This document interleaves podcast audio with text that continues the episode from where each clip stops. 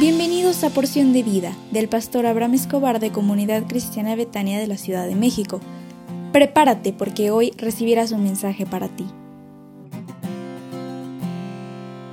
Buenos días, ¿cómo estás? Qué alegría me da estar contigo en esta, en esta hora como cada mañana y decirte que hoy es viernes y se aproxima un fin de semana que será de bendición para tu vida.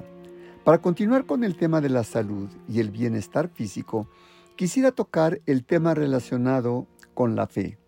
Y le he llamado a esta serie La fe que renueva. Así que ponte listo cada, mañana porque Dios hablará a tu corazón. El, el motor que mueve al cristiano y a la iglesia hoy día es sin duda que la fe.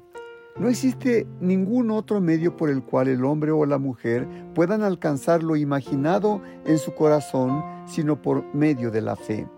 La fe permite que un hombre o mujer muy enfermo se produzca en su interior un renuevo para seguir adelante. Quisiera iniciar, como siempre, con la definición de qué es la fe. Hebreos 11.1 dice, es pues la fe la certeza de lo que se espera, la convicción de lo que no se ve. El autor define la fe como la certeza, garantía o base de cosas que se esperan es también la evidencia o convicción de lo que no se ve.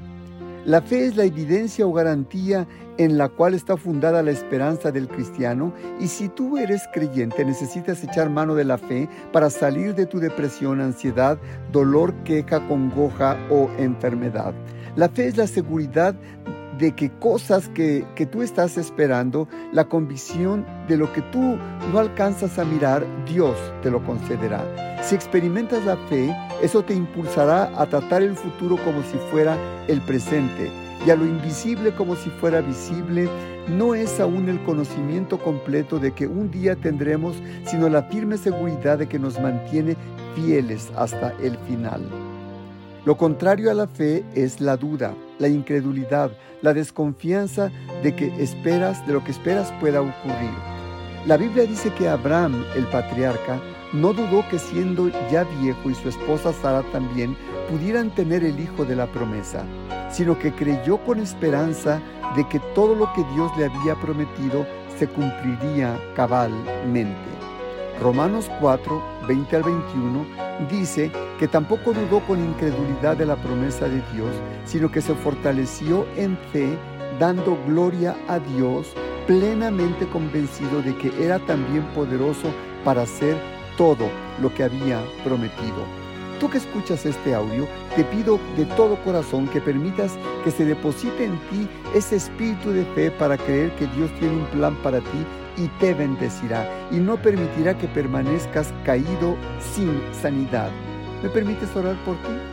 Padre, te ruego en esta hora por la persona que escucha este audio para que se despierte en él o en ella un pensamiento de fe, que crea en el Señor Jesús como su Señor y Salvador, en su nombre. Amén. Deseo de todo corazón que tengas un excelente fin de semana y te invito para que asistas el próximo domingo 17 de octubre a las 10.30 horas a una cita en el templo.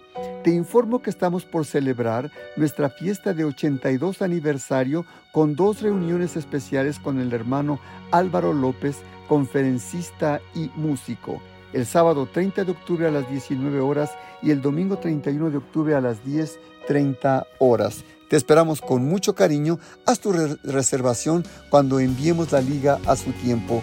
Dios te bendiga. Betania jest mi ogar.